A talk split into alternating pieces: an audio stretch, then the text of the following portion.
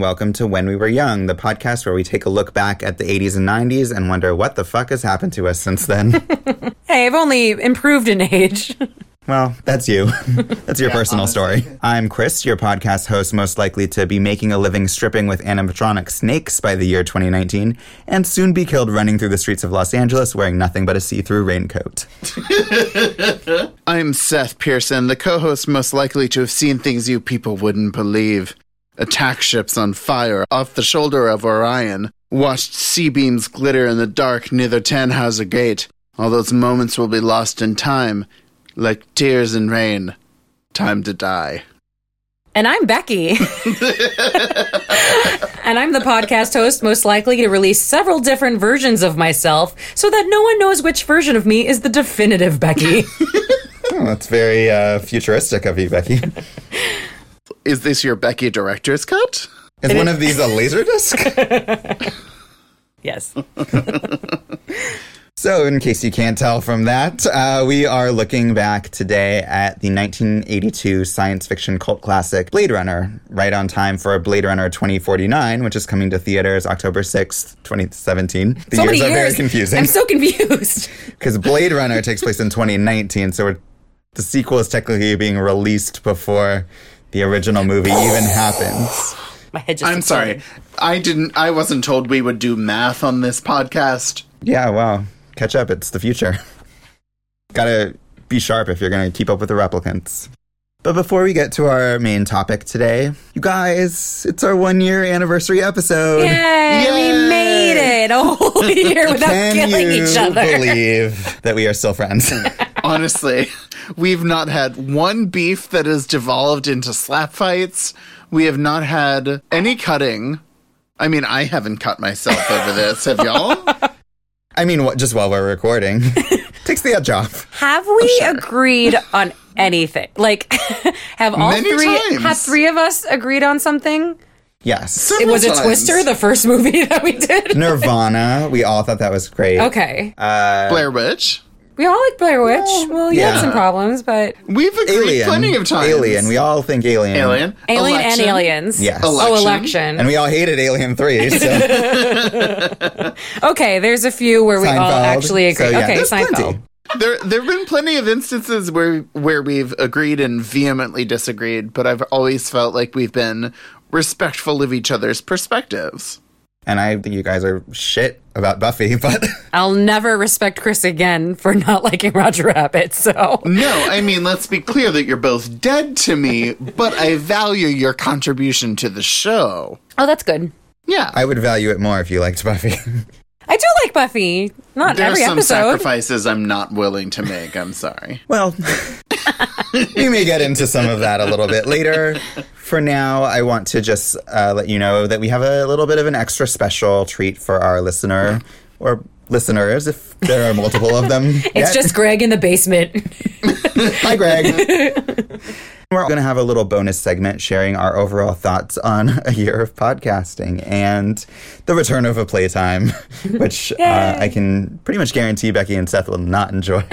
But I have You not listeners. missed playtime. I didn't think so. And we were planning on doing like a game with every episode until we started just talking for two and a half hours. and there was no time. I thought we actually needed like things to do on the show, and it turns out that just yammering on is plenty fine. You guys, it was really unpredictable that we would have the capacity to ramble the fuck on and on. Uh, yeah, we didn't need segments. Well, our games also tended to revolve around trivia, and we realized that we all read Wikipedia, so it was kind of difficult to keep that going. We should get a stranger off the street if we do this in future episodes. I mean, we could. Uh, so we do have a couple of new reviews of our podcast uh, this episode. Our first new review comes from Eclice, E C L I C E, on iTunes. Um, the subject is totally worth adding to your podcast lineup. Five stars. It should actually be your entire lineup. No other podcast may be listened to. Honestly, we want to be your one and only. The review reads I started to listen on the Roger Rabbit episode after rewatching the movie. I was hooked after three minutes. I loved those fly on the wall type podcasts where you feel like you were listening to friends, funny friends, talk about the pop culture I remember. Each host brings a perfect personal opinion and makes for some fun back and forth. Looking forward to cycling through the library and adding it to my normal rotation of Never Not Funny, Comedy Bang Bang, and Allison Rosen is your new best friend. Not plugging them, she says. Not plugging them, but if you recognize those shows, you will love this one. Five out of five, for sure. Aw, For sure. I like being in that company, so thank you for mentioning those podcasts. They are very funny. That's excellent company. Thank you, Eclice, for your excellent review and for listening to the show. Yes, we have one more review. That Becky does not want to read. I don't not want to read it. I'm sharing the oh, wealth. no, you opted out. I'm drinking wine. She likes to sit back and drink wine while we say nice things about her. Hmm. the next review comes from Otherwise Law Abiding, and this.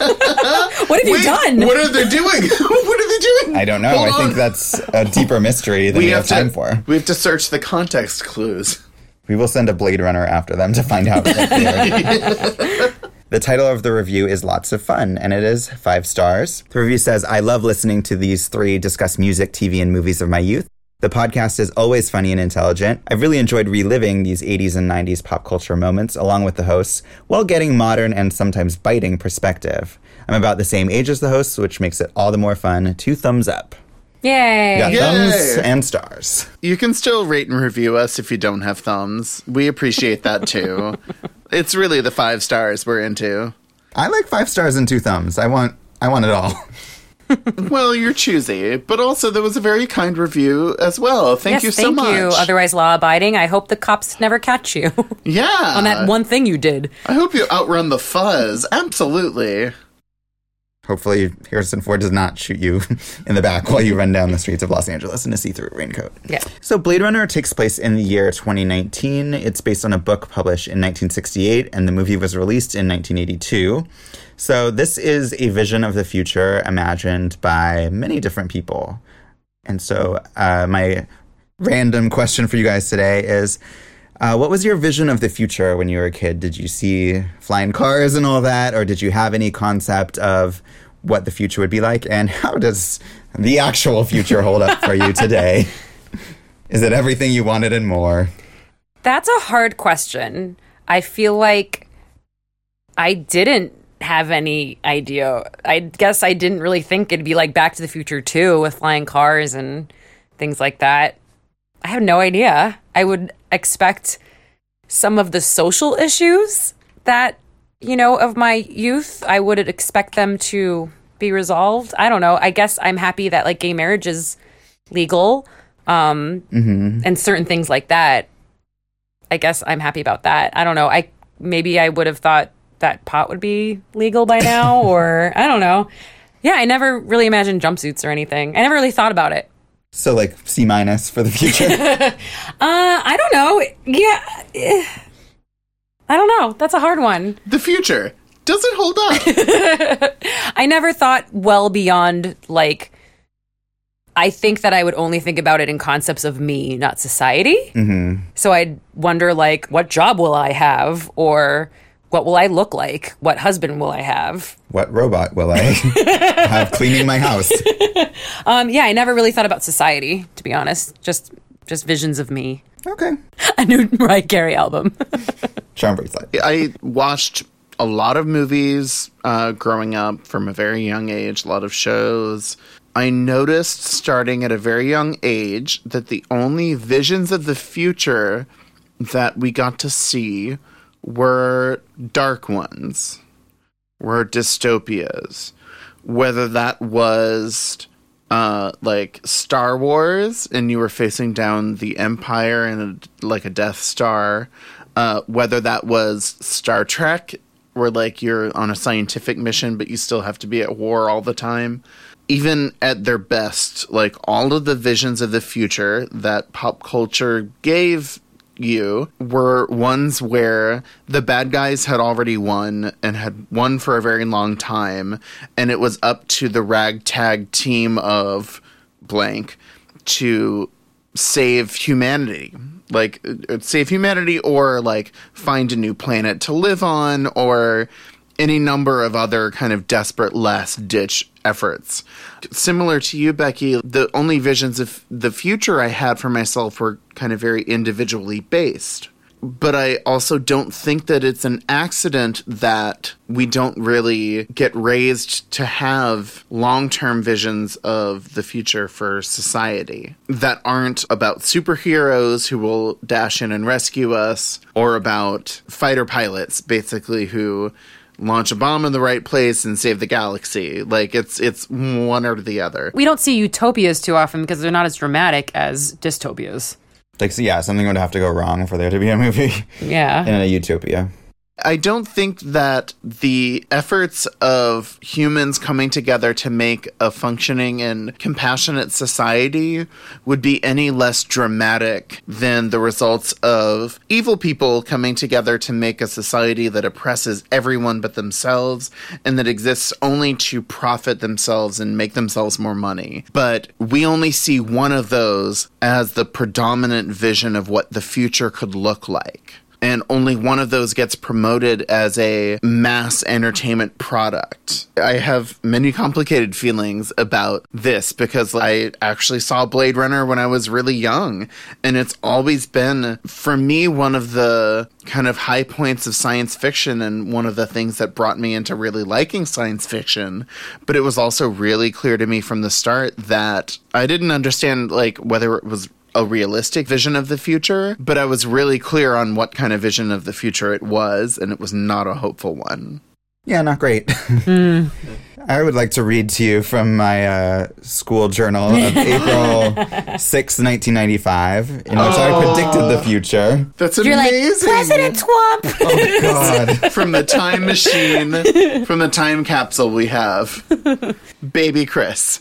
So, uh, I guess this is a list of things we won't use in the future that I started this entry with telephone, books, TV, radio, calculator. Which I'd like to say are basically all a different thing now. Now it's all just like a smartphone. Oh, yeah, I was going to say, we don't use those only because they are all the same thing now. Yeah. So, yeah. go Wow. young me. Seriously. Can you can you read my palm now? yes, I can. Did you give stock tips back then? I had a little bit more of a prediction as well. It went on to read Probably almost all of these things will be used on computers. Everything will be on computers, almost, and many things will change for the better. Maybe technology will stop pollution, deforestation, and poaching somehow.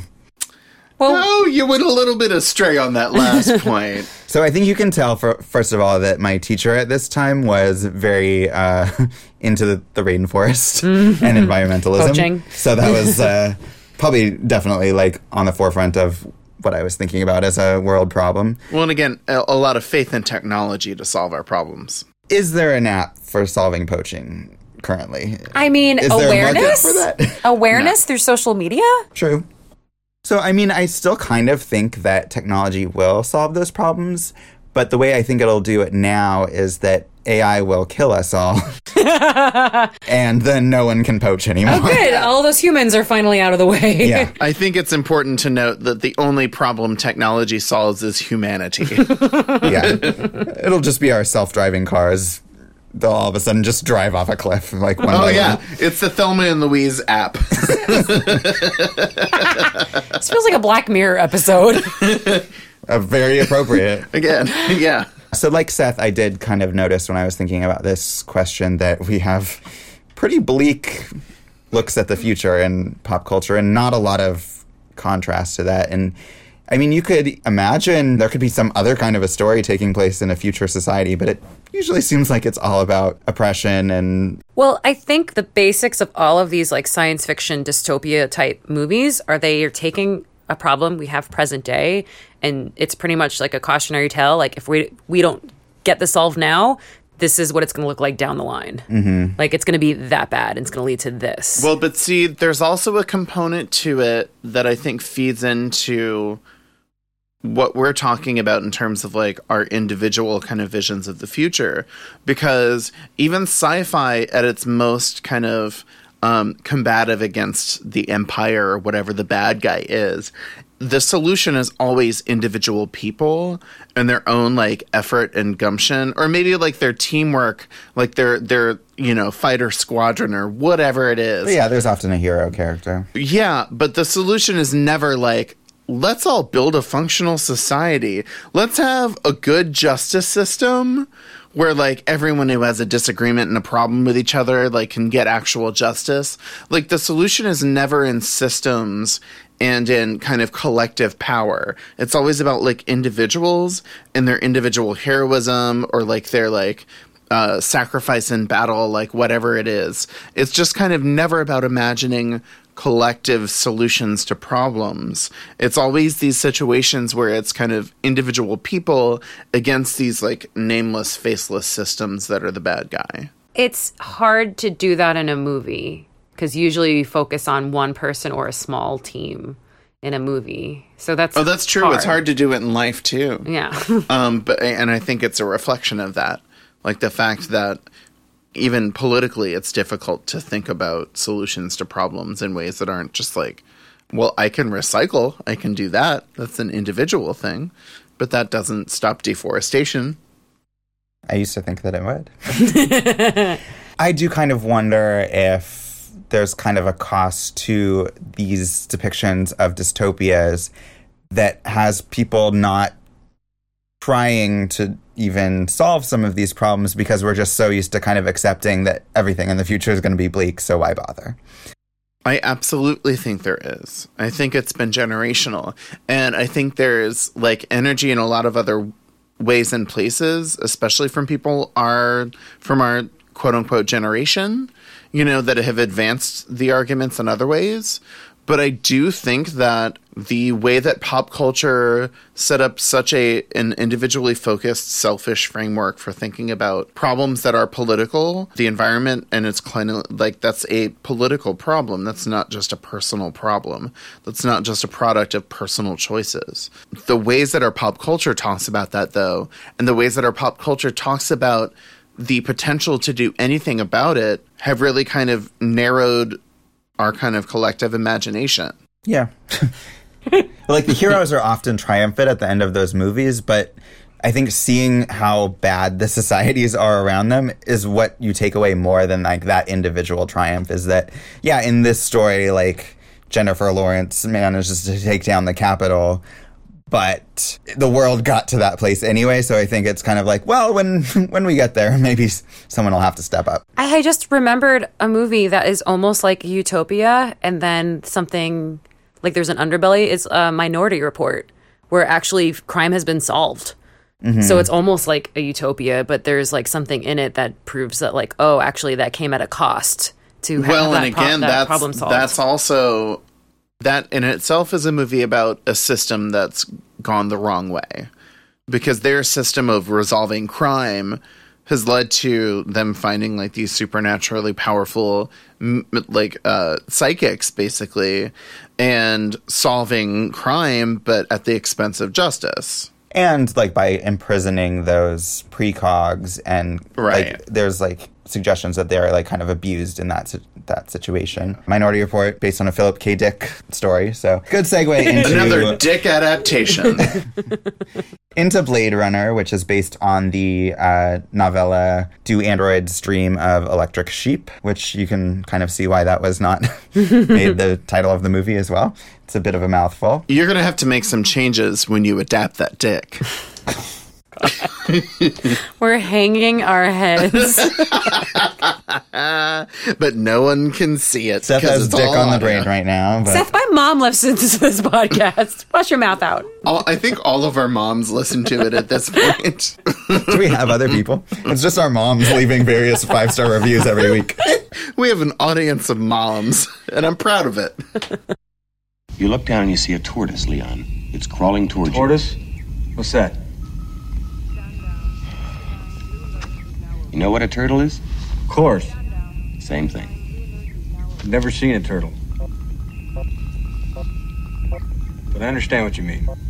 You reach down, you flip the tortoise over on its back, Leon. Do you make up these questions, Mr. Holden?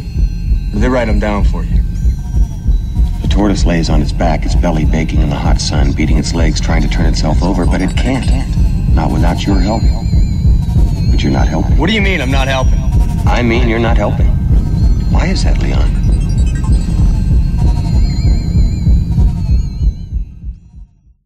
Blade Runner was released on June 25th, 1982.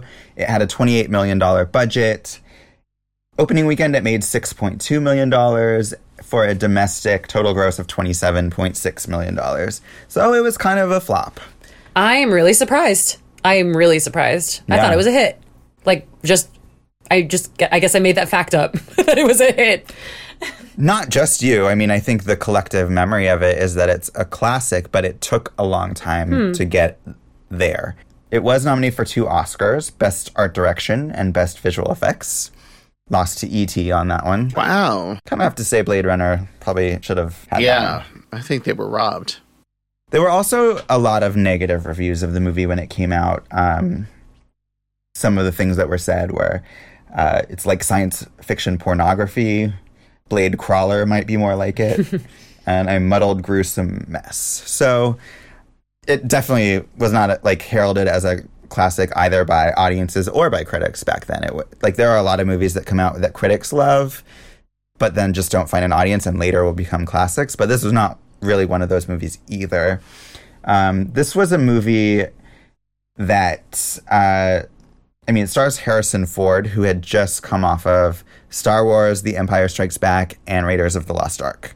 So you really couldn't find a more like mm-hmm. iconic movie hero to cast in a movie in which I'm sure we'll talk about later, but the character is not a typical hero. It's kind of playing with some of the archetypes of a typical hero, but it's definitely a much darker film and asks a lot of complex moral questions. So I think a lot of audiences were going to it. It was a summer movie, like expecting it to be More like a, you know, chase Star Wars kind of adventure yes, caper. like a, Or like a dirty Harry in space. it's on Earth. Actually, it just feels like it's space Yeah, because it's yeah. really dark. Yeah, fair Yeah. enough. There is no daylight in this movie, correct? Correct. like I don't I don't think I can think of one scene with like daylight. There's like sunsets sometimes, but there's no actual like. Well, full-on but then it's also not necessarily clear what time of day that is. Yeah. If this is a world like it con- like contaminated with nuclear fallout or something, you know, it could well be that that that was daytime. For all we know. So this was Ridley Scott's follow-up to Alien, which we discussed uh, several episodes back, and all thought was really incredibly directed, and the, the art direction in particular was notable from that. And so this definitely like carries on that mantle. Um, but again, people were kind of expecting Alien again, and even though that's a pretty dark movie, it's still kind of a crowd pleaser, fun movie in a lot of ways.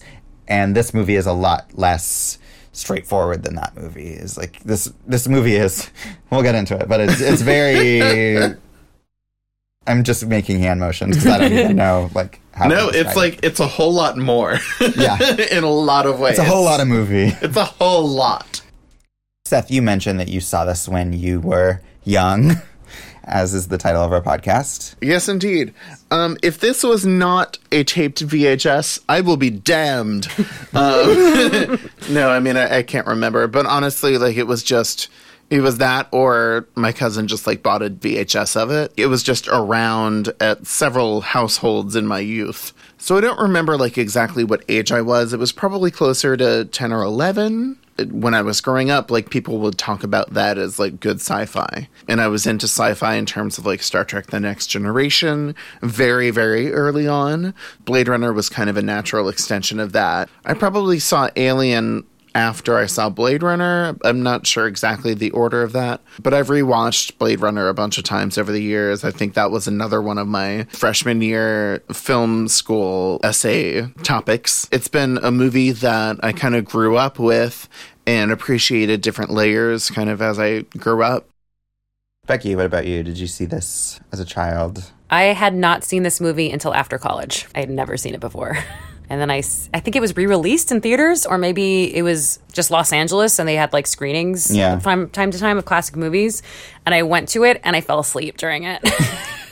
Um, How far into the movie did you fall asleep? I I don't remember. the trailers. and then I watched it again for this podcast. That's my experience with Blade Runner. Did you fall asleep watching it for the podcast? I'll let you know later. Oh, Oh no. um, actually, I'm, my story with this is pretty similar to Becky's. I only ended up seeing it maybe about five years ago for the first time. I think I just Did we bought see it together? No, I didn't see it in theaters. I just bought it on DVD because the director's cut was there, and I knew it was a classic movie, and it was pretty inexpensive. I forget how much, but five dollars. So I watched it, and I just had watched it that one time. And preparing for this podcast, I remembered sort of the visual aesthetic of the movie pretty well and some images, but I didn't really remember very much about the story or even I would have remembered if I had gone crazy for this movie when I first saw it, and I know that I didn't, but I, I didn't really remember any specific likes or dislikes about this movie. Although I will say, since first watching this movie, I have read a couple of Philip K. Dick's books, so I have a little bit more of an appreciation for his kind of style, writing style, and the kinds of stories that he tells. So I knew a little bit more what I was getting into this time just from having read those. So Philip K. Dick was not a very big fan of Hollywood in general and had pretty negative experiences with the studios. This movie was put together without him even really knowing about it, and he was kind of pissed off. This movie was a little contentious behind the scenes. Ridley Scott and Harrison Ford did not get along. Harrison Ford and Sean Young did not get along. The screenwriters were mad that bad voiceover was added without their input. Hmm. The financiers and the filmmakers did not get along, and at one point, the crew had 100 t shirts made that read, Yes, Governor, my ass, in response to Ridley Scott's comments to the press that British crews were easier to work with and just did whatever he said, and the American crews weren't cutting it. So, That was the most hilarious one to me. It was Yeah. like everyone has a, a beef in every direction. Yeah. And Ridley Scott has specific beef with every single person on the entire crew. Mm-hmm. but Daryl Hannah had a great time. Who wouldn't have a great time with Daryl Hannah? Honestly, honestly. she did like break her hand or something during this, so In like five places at once. yeah. She really doing those flips, or was that a stunt double? She could do those flips, but then she had to have a f- stunt double do them because she broke her hand. Aw. And it was 'Cause a male stunt double. Yeah, those were her idea to even add into the movie because she's like, "Hey, I can do flips," and then she broke her hand. Uh, you can actually see it in the movie. It's when she's running away in the first scene that she's in, I think, and she like kind of crashes into the van, and it even looks Oh. weird in the movie. You're like, "Whoa, that doesn't look like exactly how that was supposed to go." So let's get into the movie. What did you guys think of it now? For me, like what really came across this time around is just how insanely detailed a vision this is, like how ornate the world is that Ridley Scott sets up. And also kind of how baroque and theatrical it is. It's a very kind of Terry Gilliam esque movie too. Like it's mm-hmm. just it's got an appreciation of the absurd and theatrical and I feel like that comes across also a lot in the Asian elements that it borrows and the way that it kind of weaves that into its vision of the future. I really enjoyed rewatching it now. Not only having like a better sense of like politics and the kind of world that it's talking about, but also just in terms of knowing Ridley Scott's work kind of knowing what to expect from him. It was interesting seeing this and uh, the ways that the characters are pretty similarly open ended to like the characters in Aliens. There aren't definite heroes or villains to be found really anywhere. What about you, Becky? Sleeping? oh, Oh, Becky, wake up. Oh, I don't like this movie. Why not? Would you like to elaborate, or is that is that your contribution to the episode? I like the neon and I like a lot of the art direction. I like a lot of the vision, like aesthetic you know, mm-hmm. the Japanese lady on the like the side of the billboard, like the Like um, geisha. I just find it really dull. And the acting I don't even really like, and the direction feels off. I don't like the dialogue. I didn't feel like there was really any dialogue in the movie that stood out to me as being like a good line or interesting. Yeah, it was just, there was a lack of energy that I wasn't expecting. I really was kind of expecting a little bit more of like a caper, like what I said. Like maybe I was expecting Is there going to be running in this Blade Runner or movie? just like more thought like thought provoking but like still like actiony. And it was a, a noir movie. Yeah. you know that's fine. I wasn't really expecting that but that's fine. But i just felt like there was just this like lack of energy in, in in every respect. It was a real hard watch for me to get to the end.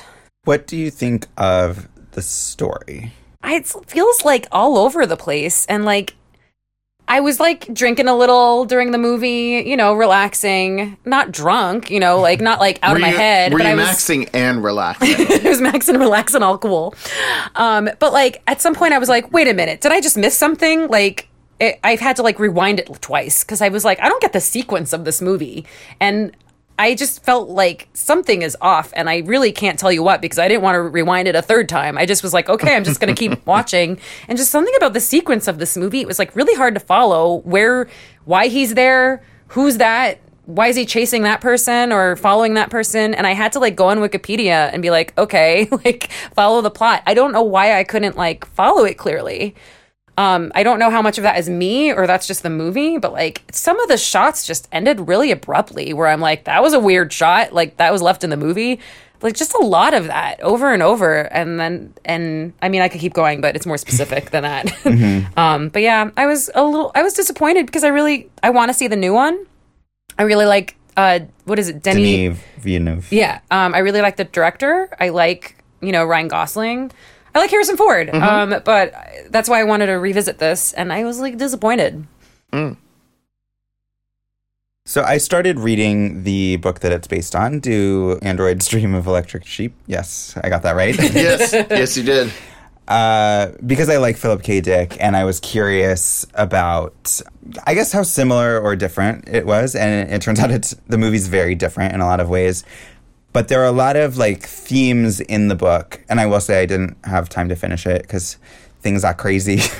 but uh, even just having read like the beginning of the book set up the world of the movie for me so much better than I think the movie on its own does. And it's a movie that I honestly feel like you have to watch several times and not look at your phone. Like you have to really be like watching every thing on the screen in order to really kind of appreciate it because I, I think I had the same experience that you did the first time I watched this movie is that I kind of appreciated some things about it, but on a story level, I think a lot of things kind of eluded me and I didn't emotionally connect to it. And it does kind of require you to fill in a lot of things on your own by watching it more times than one or reading the book, or I read uh, Future Noir, the book about the making of this movie, and reading that also explained a lot of like what the intent of different scenes was. Because I watched the movie first before I had read either of these things, and then watched most of it again after, and I appreciated the movie so much more that second time. And I think also just because it's a movie that you really do notice more and more with repeat viewings. And I totally hear what you're saying when you think that things are disjointed and confusing, because I also kind of had that experience even watching it a couple weeks ago before I started reading these things. But there is kind of a way that it all makes sense if you really like put in a lot of work Too much and really work. think about it. Yeah. But I mean, You get one showing, for I guess two in this case. I tried twice. Yeah. But I mean, that is, I think, very representative of also like how mainstream audiences reacted to the movie when it first came out. And it was only through it appearing on video and on cable, because this was right kind of at the rise of those things, that it was able to be rewatched by people and that it kind of got that fan appreciation because there were certain people who were really taken with it, but it was those people who were kind of willing to invest in this world and really like embrace it rather than like people who are looking for a good summer movie and just wanted to like zone out for a couple hours. Should we get to the specifics of things? Maybe I don't know. That's Um, okay, it takes place in Los Angeles in November 2019, which is 37 years in the future from when it was made. I mean, maybe a thousand more years would be more like it. Like, because that, it bothered me that it didn't look like Los Angeles at all. Like, it, it just looked like another planet. It looked like Mars, you know, in 3019 or something. Like, it didn't. I just think it's so optimistic that they think there's going to be a 2019. It's just precious to me. No, but like, I wanted. I actually still expect this to be what Los Angeles looks like in We, 2019. yeah, we still have, yeah. we still got a year. We've got a year. like I wanted there I think it would have like affected me more that this is what the world is like now if there were some elements that still looked like Los Angeles but it was all futurized. And it's and I think of the movie Her that some of it was filmed in LA and some of it was filmed in Tokyo and it was supposed to be LA so it they like mixed it very well in that movie so that it made it seem futuristic but still like I oh I, re- I remember this part I get it, but there are elements to it that I think are very organic seeming and that do seem like LA or like parts of LA. Really? Like Like either like what? like Chinatown, but like just little Chinatown Tokyo, yeah but like just that Well, but then also like a lot of the like Hollywood and Highland, like a lot of those more recent developments, those kind of remind me of that kind of architecture. And also like for me the gigantic billboards everywhere really sold it as being LA.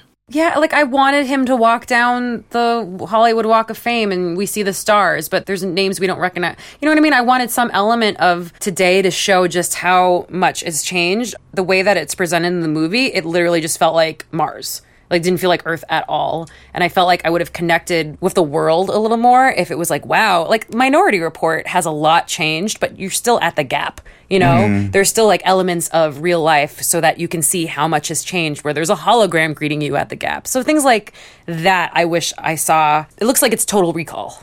Yeah, I mean, I can understand that. I think part of that is that Ridley Scott was British and wasn't like an LA native. And so I don't think he was really concerned with that kind of thing. I think he wanted to really depict a vision of the future. I don't know how like specific LA was to him in that. Like the movie was originally going to take place, I believe, in New York. But why 37 years? Like, just make it 137 years. I don't know, like a thousand and thirty-seven years. My nitpicking, I just it bothered me.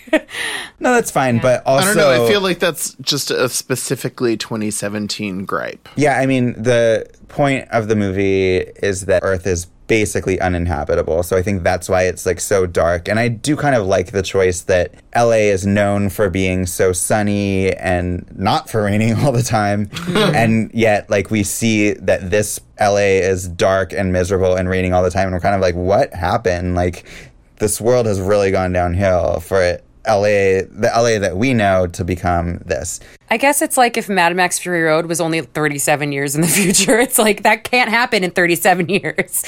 you know what I mean? Like, I don't know. like even if it was unspecified. I, don't know. I, don't think we should say things like this aloud. I feel like this is like a I think by the time the this universe. episode is released, it'll be a Honestly, dystopia. e- exactly. Like we are really like courting danger here. I do like the production design and the cinematography, though. Like, yeah, I- his I, do, I attention do like it. to detail is Yeah. incredible, and that's one of the things that for a space colony, it looks great. for, for a Chinatown space colony. it's on Earth. that's one of the things. Like he was so focused on some of the details, and there is incredible detail. If you just like sit back and watch this movie and like look at everything in the frame is reimagined for a futuristic society. Like the parking meters are different, and a lot of them, like the parking meter meters, are a lot more like they are now, where they had like green and red lights on them when you know, and that wasn't a thing back mm-hmm. then. So it's it's kind of funny that that came out, but that like the all of the magazine covers were changed to be you know something futuristic like he was really focused on that and that's one of the reasons that harrison ford didn't get along with him is because he didn't feel like ridley scott was actually paying attention to like his hmm. character and his performance because he was so obsessed with the world and creating that visual which i think definitely pays off in that way. But i think there are probably story elements that got a little bit lost between different drafts of this movie because it was written by two different writers hampton fancher and david peoples they were kind of played off each other a little bit and not like writing it together. And there was a lot of like changes made to the story from like draft to draft. So I think that certain things did kind of get dropped or things that were obvious to the filmmakers weren't necessarily obvious to the audience. And and it does require a little bit of legwork to Yeah, I think there are a lot of things in this story that are kind of half told and not shown. Mm-hmm. You know, it's not just that they did the, you know, show don't tell. They did like the kind of show off in the corner of this frame when you see someone's face and name on a screen. tell a little, but not the whole thing. Yeah. And it is like a thing that became a lot clearer to me when I saw it more times, but also I, I too read the novella that it was based on, and it took that to really fully contextualize the world and specifically these characters. But I also do think that Harrison Ford's performance really grounds this character a lot. And I found it interesting the ways that the movie kind of hints at things the book treats differently. Mm-hmm. I felt like I had a problem with they're not called robots, they're called replicants. Yes. I felt like I had a problem with the way the rules of the replicants and their behavior. Like I didn't really get a grasp on really what that is or like their rules. Like can they hurt someone or can they not? Are they made of human skin? Like or is it you know, like an alien, there's like a milky white substance in the robots or the androids. Um, but like, I didn't just get a clear sense on that. It, it felt kind of vague. Yeah, I think the book is a little bit clearer on some of that, but I think that there are a lot of technical questions you could ask about how they're made. That it actually even looks like the sequel is going to address some of that stuff. But like it is kind of all in there, but it's just not necessarily very obvious. So you really have to watch it, you know, multiple times Over or and really over like and dig over and into over. it. Like the main, I think, dilemma of the movie is you know, Harrison Ford, his job is to hunt these things down and kill them if they make it back to Earth. So he does that job, but like the conflict, I think for the audience watching it is that like we don't know what they've done wrong really, or we don't know that he shouldn't kill them, but we don't know that he should either. And I think that's kind of the point is that like even his character is kind of uncertain about what is the difference between these replicants and humans really. Supposedly the difference is that they don't have empathy but i think in this movie you do like especially sean young's character Yeah. like she cries when she finds out she's not a human being. So ultimately like who's to say these ones should die and humans shouldn't? Who's to say humans are better? And i think there's a lot of relevance to that today like looking at people not being empathetic enough to people who are different than them and wanting their class of people to be better than other people just because that's the way it's always been and that's what they were told. And other people are just trying to say like hey i want i want to live like that's not so crazy but you so, know it's just so do you wish that, that we had seen what the replicants did on the other planet they w- or the spaceship or wherever they were? Well, so it's it it's said aloud at some point that they like murdered dozens of people. Right, but did would it have helped to have seen that? They, they were supposed to show that. They ran out of. They had massive budget problems with this movie, so they had to cut Yeah. out a lot of things that also were. So that like, that's the thing is like the commitment to the detail of vision made them completely blow their wad on this budget. right. So, like in retrospect, it might have been better to show that scene than have like amazing parking meters as Daryl Hannah walks down the street or something. But Yeah, or hire the stunt double to do the the flips Yeah. that she didn't really need to do anyway. In reading the making of this movie, I did read a lot of things that I was like, oh, that would have been really cool. I wish they had been able to film even things that were in like the original script that didn't make it into later ones. So, and I think that's part of the legend of this movie too, is that there's so many different versions on DVD and out there in, in yeah, I don't like that. I don't even like it with movies where they're like, it's the X-rated version, unrated. I'm just like, I just want one movie. Give me the release the movie, and that's the movie I want. If you didn't do what you wanted to do, then too late. You're out of luck. I mean, I'm with you on that for almost most because that's all just like a cash grab on DVD anyway. Like those are usually scenes that shouldn't have be there. But there are movies like this, like so the director's cut of this movie basically does insinuate that Harrison's Ford character is a replicant, whereas the original theatrical cut had very much less mm-hmm. hint of that. And that's still something that's debated. So I think it's interesting to kind of see different versions of the movie in that context and where it actually like changes the story from one way or another. And it's I think this is a movie that is interesting and unique enough that deserves to kind of be looked at from multiple angles. So for this movie, I'm I'm good with it, and especially the original version had like supposedly pretty bad voiceover that Harrison Ford delivered on purpose to be Bad. bad, so that they wouldn't use it, and then they did, and uh, like super happy ending or something. I think. It makes sense. I mean, unless it, I mean, it's supposedly bad voiceover. I watched the director's cut as well. Um, like it, it's a noir movie, so if he has a voiceover, that makes sense in that genre. But, Yes, but I, I guess in that version, it was, was bad, just though. bad. Yeah. yeah.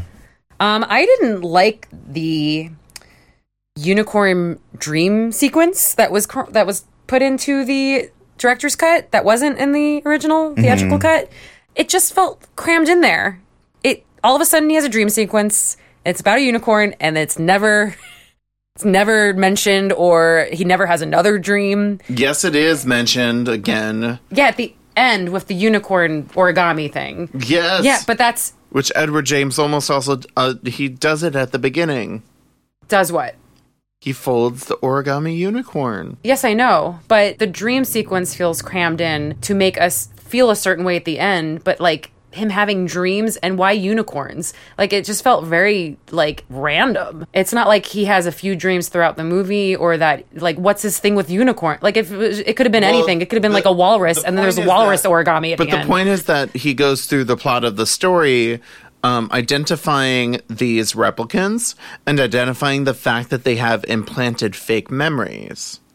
but it just felt so random and like it just felt like haphazardly like thrown in there. But that's why it's random, is because that's an implanted memory. But it, in watching the movie, I was like, okay, there's a unicorn dream now.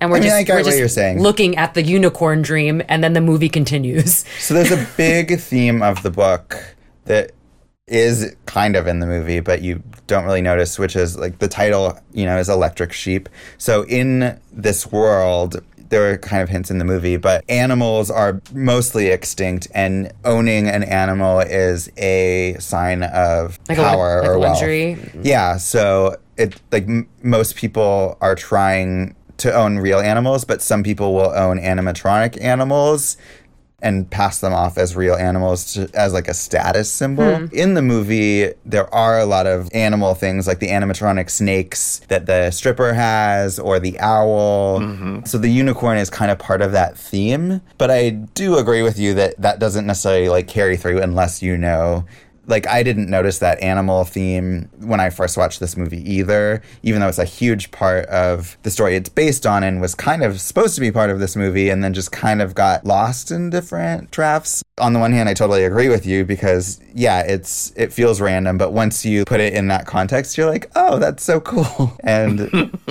It just felt real ra- random to me. I don't know. No, like it, it is true. I think Chris's point is very valid that like it does take a glossary and a, an encyclopedia and a, and a map and a Yeah, and I don't like that in movies. I mean, maybe some people like things like that, but I want to just watch the movie and then and enjoy it. And maybe I have questions or you know thoughts about it, and then I'll watch it again and I'll see more things. But I need to enjoy it that first time. this is like the ultimate movie where people just want to sit and watch it and watch different versions of it and think about it and debate it and not have a definitive answer. It's just like that movie, so I can understand why that's not for everyone and this movie definitely wasn't for everyone, but that's why I think it has the cult status it does. Do you think that's on purpose though and deliberate, or you think it's just because they kind of messed up, then made it again, and then things are different, so there's more things to debate, and then I they think like it's all of that at, at once. Yeah. I think it's both.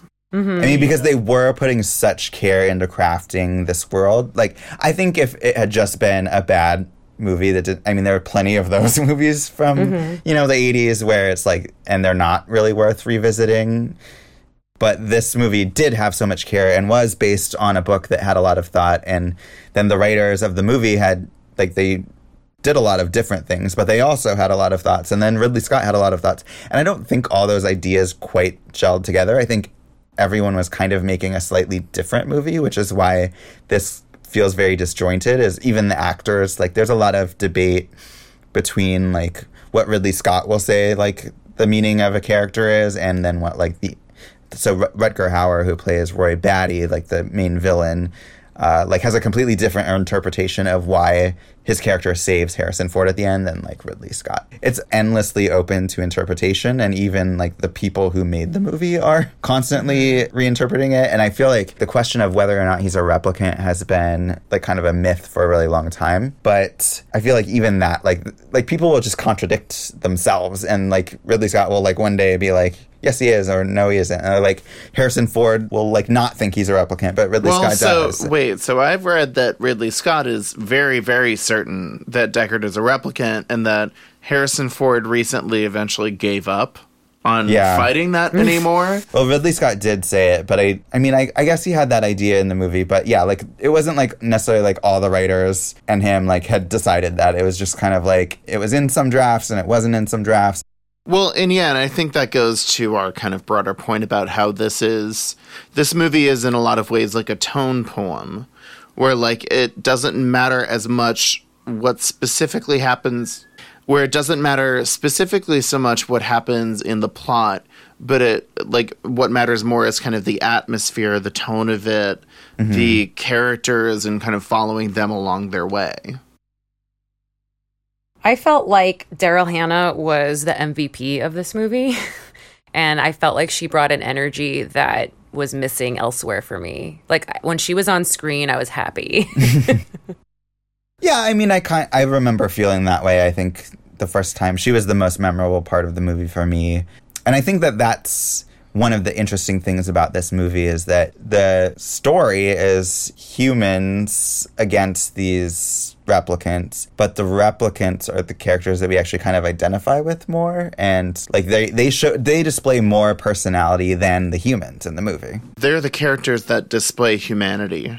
Yeah, and that reveal that they're experiencing humanity and that tortures them like as much as the fact that they're realizing they're not humans like I want to talk about my favorite scene, which is Zhora running away from him, and then he shoots her in the back, and it's this kind of horrifying. It's like slowed down. Like there was no way that you can really watch that scene and kind of come away being like, "Yeah, he got her." Like it's He's not an hero. action scene. Mm-hmm. It's like he just shot a woman. and She's not like a defenseless woman because she did try and kill him for a second, but only in self defense and Didn't she murder tons of people on a different planet? Yes, but they're basically just trying to survive because they're being hunted down and killed. So mm-hmm. it's kind of like them or us. So you you can't really blame them for choosing themselves.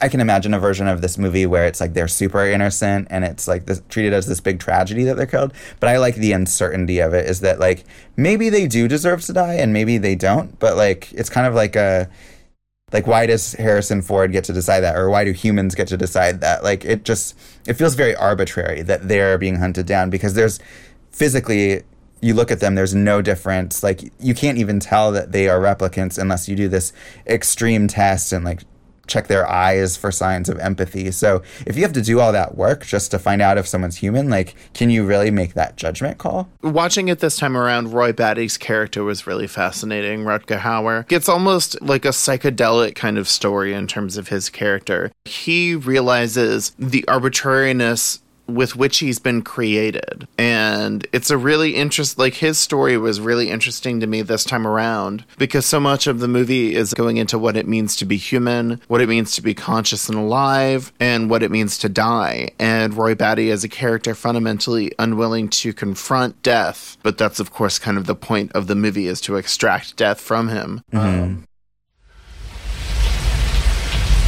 I've seen things you people wouldn't believe. Attack ships on fire off the shoulder of Orion. I watched C-beams glitter in the dark near the Tannhäuser Gate.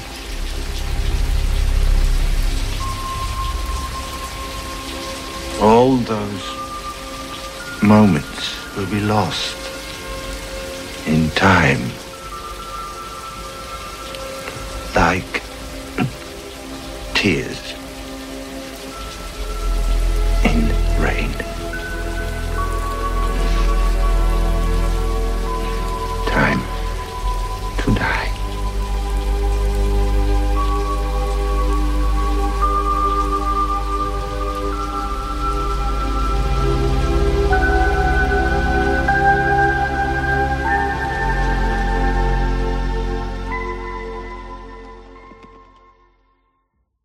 I know that like his tears and rain line, like that was the line that he made up, and a lot of Yeah. the actors in this brought their own things into the movie. Daryl Hannah brought the eye makeup into it.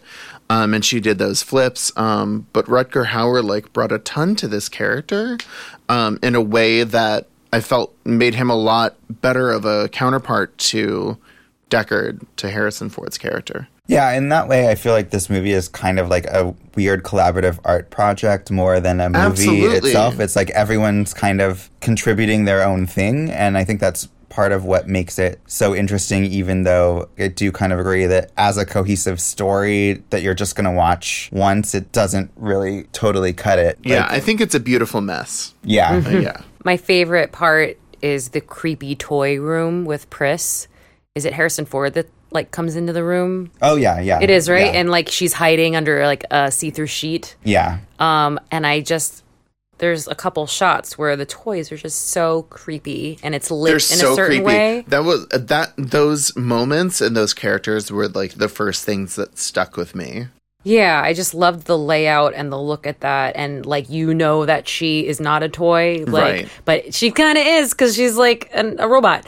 Um, but like you know that she's alive, and he's walking through, and there's just this great like dramatic irony in there, and I think that her death is like a little too abrupt. Like she just dies. Like and the fight with Roy, I felt like went on way too long, and her death was way was cut. Uh, her life was cut short way too fast. Yeah, I kind of agree with that. If the part of this movie that I don't love is that whole chase sequence at the end between Roy and Deckard. I it just kind of it drags on a lot, and I don't. Now that I kind of know some of the more thematic stuff, it works a little bit better for me. But I still, I don't know if that's the like the most interesting way that this movie could have concluded. I think that there's probably something like it's it's a bit weird, like for this futuristic movie to end just on buildings. I, I, I could imagine a better setting for that. Yeah, like I do think the last kind of act basically makes the existential angles of this a lot more upfront and like dialogue heavy and doesn't dramatize them as well. And I felt like there was definitely a better way that that could have been done overall. And definitely should have been a way that brought in Pris because that was a really interesting character. And it was also I thought it was interesting the way that um her character like uh got in with the uh like kind of tinkerer guy who had all those toys who was working on like the biological engineering for the replicants mm-hmm. and I'm a little upset that I haven't seen more Pris Halloween costumes out there because i mean really I kind of dressed up as her for Halloween once, but really I just put that makeup on. Wait, really? yeah. I thought you didn't Right. like this movie, yeah. so you just I we needed a really quick costume and I liked her eye makeup. are you making this up just because you have a ha- Halloween costume for every single episode? no. I'm not making it up. I didn't I don't even remember what she wore in the movie. I just liked her eye makeup so I put it on. becky i'm going to administer a test to make sure that you actually Ah. did this you see a turtle lying in the street it has eye makeup on do you kill the turtle I'm making an origami of a sloth. Here you go. That's it you're a human we did it So I want to talk about Sean Young for a minute. You mean Katy Perry? she looks like Katy Perry in this Whoa. movie. that is a leap Uh, yeah, I guess Her hair say and it. yeah. Poor Sean Young. Crazy Sean Young. well, crazy, but also poor because like the love quote unquote scene in this movie is Oh, uh, pretty. Oh my god, that made me so uncomfortable.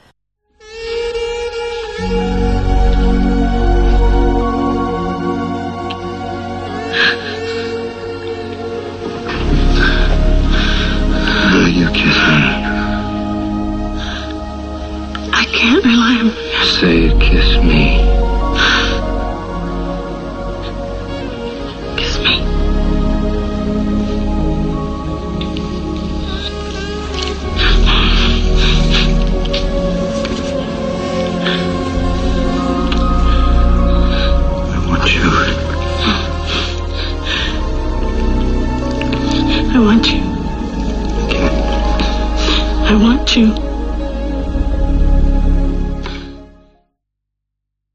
What is it? I wrote down my notes. Um he makes her say kiss me, throws her around the room and he's like mad and like forceful and I'm like is this supposed to be sexy? Like I don't get it. Made me really uncomfortable. I think it's not. I think well, some of at least the filmmakers like were intending it to be creepy and unsettling. But why? Why would Harrison Ford's why would Deckard They hated each other. So he was like doing that on purpose? Like I you know what I mean? Like was he directed to act that way or he was just like fuck you Ridley Scott, I'm going to make this creepy.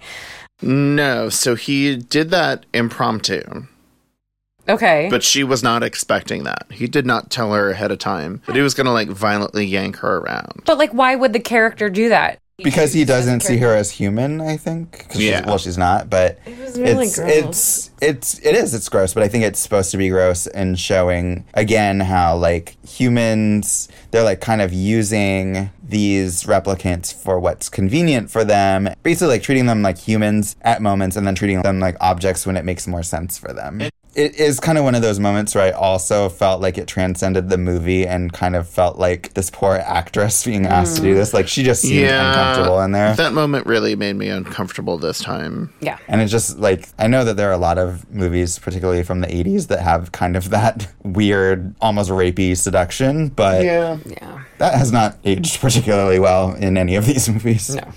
You never said why it's called Blade Runner. Ah, and you never will. it was based on a short story by William Burroughs that was called Blade Runner, and I don't think it was thematically similar. I think they just liked the word Blade Runner because they mm-hmm. knew that they couldn't call it "Do Androids Dream of Electric Sheep" because that's not really a very movie-ish title. I think they also like I read that he was a detective, but like he was a detective for androids, so they're like we need to come up with like a different profession title. Yeah, and they also didn't want to call the androids androids, which is how they like ended up calling them replicants instead. And not Rick Deckard, replicant detective. Oh God, starring Sean Young as. Yeah, one of the original titles of the movie was Dangerous Days, which I kind of like. I would Right, I've heard of that. It, I think that's also the title of the making of Yeah, it documentary. So I I prefer I, that li- I like that title a lot. Like, I Yeah. feel like Blade Runner, it seems like it should be so evocative, but because it doesn't really latch onto any particular part of the story, I do feel like it's There are somewhat no mistitled. blades and very little running. Yeah, honestly, running doesn't work well for anyone in this movie. you shouldn't run with blades. It's dangerous. I guess what what has this conversation swayed you at all? Like, do you find this movie more interesting now, or are you just kind of a No. not for me? Not for me. okay. I don't really think I'll watch it again. I'll watch the the reboot, sequel, whatever you call it. Um, Sequel, yeah. if it gets good reviews, I'll go see it. I'm definitely going to see it. I'm very excited for it because I love that filmmaker and the trailer looks really good. And Yeah. I'm kind of now into this movie, even though it, it was really only through the research that I did for this movie that kind of got me there because I was kind of like more in Becky's camp. I mean, I appreciated a lot of the movie and enjoyed it overall, but I also like didn't quite know what a lot of it was about or trying to say.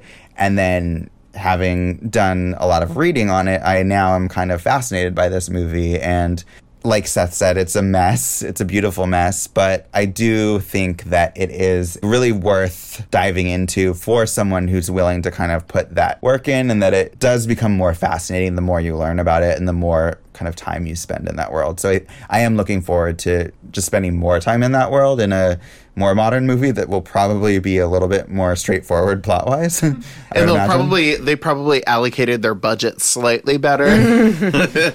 twenty million dollars for parking meters mm-hmm. and five million dollars for everything else. Ten million dollars for the little windows in the tiny temples down over there.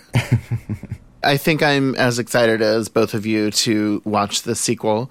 Um, I really trust that filmmaker, Monsieur Villeneuve, and Yeah, that's why I call him that filmmaker, is because I'm afraid of fucking up his name most of the time. Fair enough.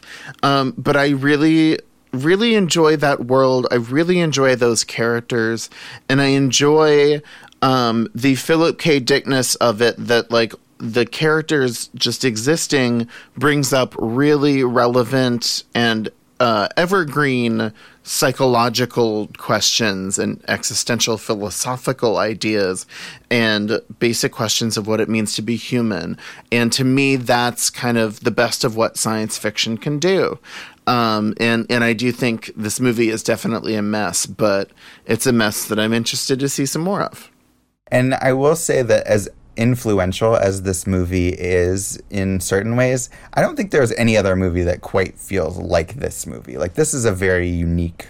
It just has a very unique think, feel to it. And I think the collaborative nature of it that you've talked about really is a huge cause of that. Because again, like even down to Rutger Hauer and Daryl Hannah, like they defined very basic things about their characters, and those totally affect the way that this movie plays out. So we hope you've enjoyed our trip to 2019 and hope that things are slightly better by then than they are in this movie. Fingers crossed. I mean, I feel like those are the changes LA can expect. well, I do hope that all the gymnasts wear Pris eye makeup. yes. Even as the seasons change, nature moves within itself, its colossal power and its delicate beauty in perfect harmony, perfectly, cosmically sane. Though periodically, nature will, in a kind of psychotic fit, go completely, randomly mad. Holy fuck, it's been a whole year of this thing. the When We Were Young first anniversary special. Here's a clip show. Remember that time on When We Were Young, when Can we just have clips? we're going to take a look back at our favorite moments from the first season of When We Were Young. When I first encountered the xenomorph, Shut up. Was that your impression of me? Uh huh. Buffy, Buffy, Buffy. so we're just gonna spend a couple minutes chatting about ourselves because we love ourselves and we've earned it because we survived a whole year of 80s and 90s pop culture and each Happy other. anniversary.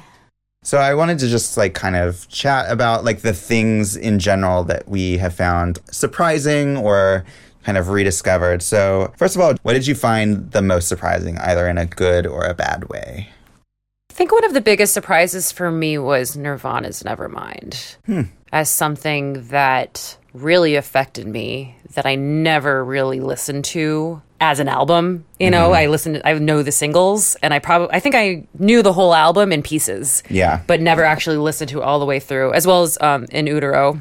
Did I say it right that time? No, you still did not. That's probably the most surprising thing that I didn't have that much of an opinion before and and really found myself enjoying and I think at some point I will revisit it. It's I just know it's like hard to listen to. I have been revisiting it a lot. Have you? this- well, actually, a- lot of like no doubt as well is Mm-hmm. I have gone back to all of the things like Nirvana and no doubt not Alanis because that wasn't my thing. Uh-huh. I just got Apple Music and I immediately went to like 1998, 1999, 2000. And it's probably because we've been talking about like what we were listening to Yeah. back then so Yeah. much. Anyway, Seth, you have something that surprised you. I mean, honestly, what's been the most surprising for me and the most rewarding has been connecting with people who've been my longest time friends in Los Angeles um, about. I don't know. They're strangers. They come in here randomly and we record and talk for a while. I've known y'all like as long as basically anyone I've known in Los Angeles. And every time I sit down to record with you, I learn something totally different that I've never learned before about not just stuff that you liked, but like everything that shaped your taste and shaped the reasons why I became friends with you. Um, and I also like every time we record, it gives me a chance to like think about my childhood and the things that kind of were formative for me. Um, even when it's not necessarily something that I directly saw when I was a kid. Yeah, just going off of that, I have noticed how much of our personalities were ingrained in us from so early on, you know? Like So early. our on. tastes were there like pretty much all along. There hasn't been that much that we loved back then and just were like, "Oh, that doesn't like sometimes things socially don't hold up, you know, like Chasing Ace Amy did not hold up. Yeah. For me, Chasing Amy did not hold up. Yeah, there's occasionally those things, but it even that is kind of based on the social changes since then. Like I know you had issues with the filmmaking too, but it's more like the things that we liked back then that was really just ingrained in us and like certain tastes it's like it's funny to chart like those tastes as they I evolved. Don't, I don't think they were ingrained in us. I think they were just things that we happened to catch early on that really resonated with us. yes, but certain things did and didn't. Like we saw a lot of things, and not all of them are things that we're still discussing. Right, but I think you're also right that the things that like worked then still work. Yeah, you know? for the most part. Yeah. So for me, uh, it's chasing Amy. I was also kind of surprised that that held up as poorly as it did for me, and just like to me, that movie kind of now is nails on a chalkboard, and. I w- I didn't have any major expectations either way, but I was very surprised that that and just kind of Kevin Smith's overall aesthetic just really kind mm-hmm. of did not hold up for me. And I was a little disappointed because I really liked Dogma and some of his stuff. And now I was just kind of like, oh. as a good thing and a bad thing, like something you're gonna hate me for and love me for, is I have not had the desire to watch one more Buffy episode after watching all like 15 episodes that we did mm-hmm. for the podcast. Like I feel like I'm never, done. never, ever. I may p- throw on the musical again at some point, but like I don't have a feeling to be like, oh, I've seen all this Buffy, gotta watch more Buffy now. But I have rewatched Romy and Michelle since the podcast because Alright. my husband had never seen it and he wanted to see it again, and I was laughing even more. Uh, the second, the third time that I watched it with my husband. Um, so that's something that you can be happy about. I am happy about that. And I'm going to ignore the thing you said before that. what is your favorite fact about the other hosts that that you were happy to learn? Don't ask me these questions. I'm not going to have a factual recollection here.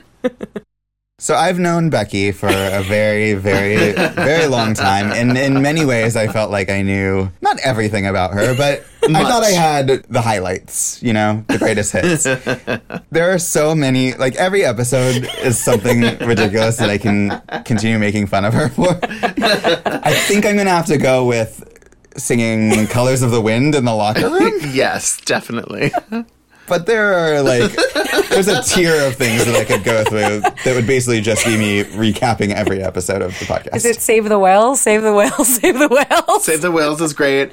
Honestly, the the Halloween costumes has been just a gift that keeps on giving. I have yet to be a heroin junkie from Trainspotting. well, yet. it'll happen, I'm sure. I mean, I, th- I think you now owe it to us to fulfill the rest of these episodes in Halloween costume form. I'll throw some cotton around me and be a twister.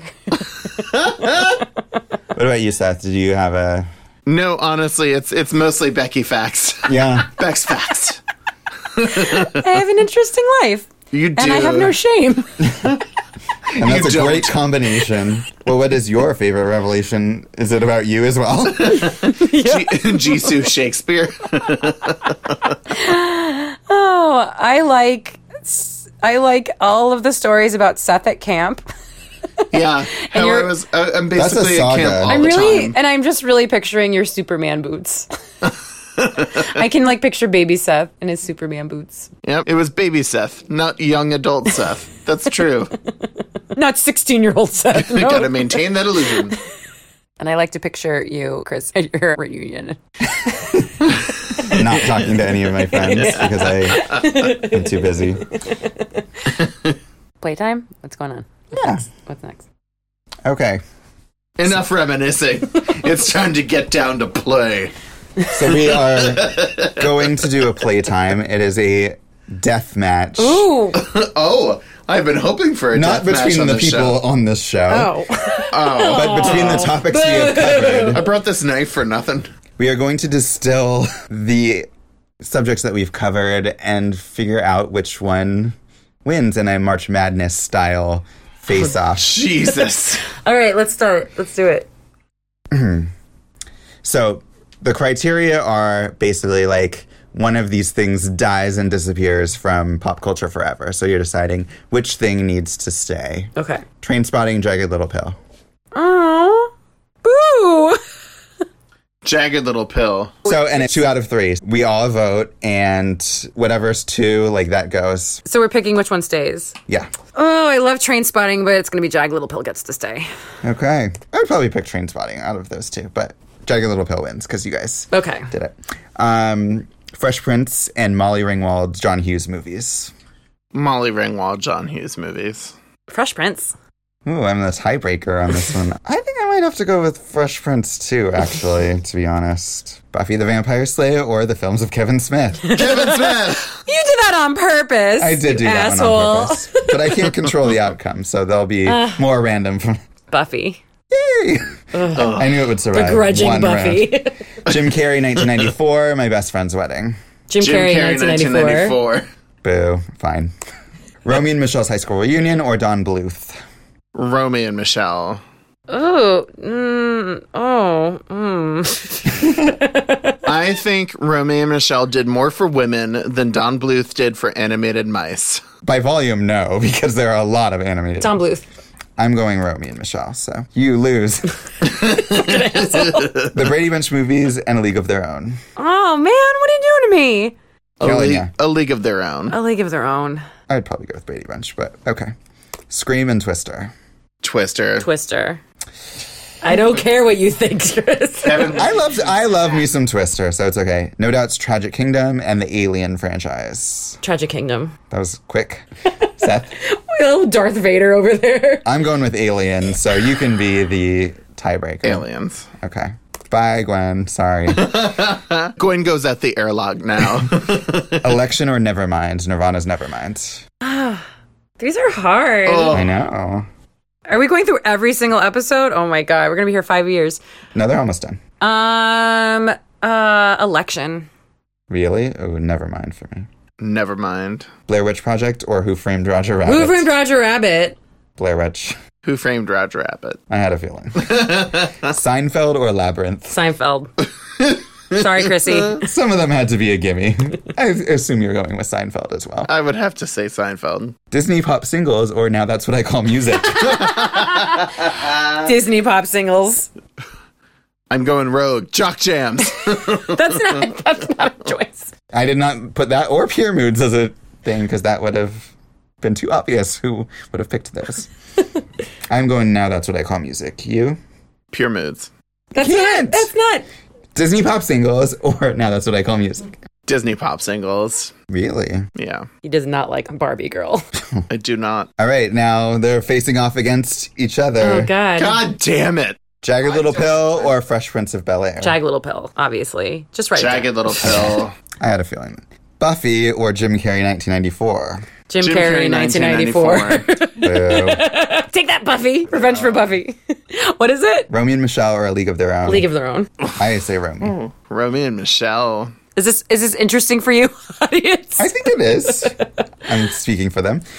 Twister or the Alien franchise. Alien franchise. Alien franchise. Only one and two though. Nirvana's Nevermind or Who Framed Roger Rabbit. Who framed Roger Rabbit? You are kidding me. No, Nirvana's I Nevermind. love that movie, you asshole. Nirvana's Nevermind. Sorry, Roger Rabbit.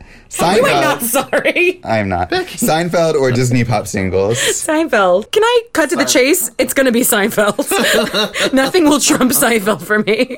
For you, but there are two. We are distilling this down based on our mutual opinion.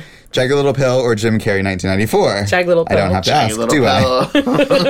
pill. Romy and Michelle and the Alien franchise. Alien franchise. Tough. actually. Alien franchise. Yeah, I mean, yeah. Never mind. And Seinfeld. Seinfeld. Never mind Feld. You can't do that. Seinfeld. Seinfeld. really? Oh, I would have gone. Never mind. All right. Evidenced by your My disappointment. whining. Jagged Little Pill, Alien franchise. Jagged Little Pill. Jagged little pill. God damn it. It's gonna be Seinfeld. Seinfeld, Jagged Little Pill. Seinfeld. Jagged little pill. Seinfeld. Seinfeld won! All right. I right. Told you! Seinfeld holds up. Strategic Seinfeld. What's the deal with pop culture? Uh, the- not that there's anything wrong with Seinfeld winning that. right.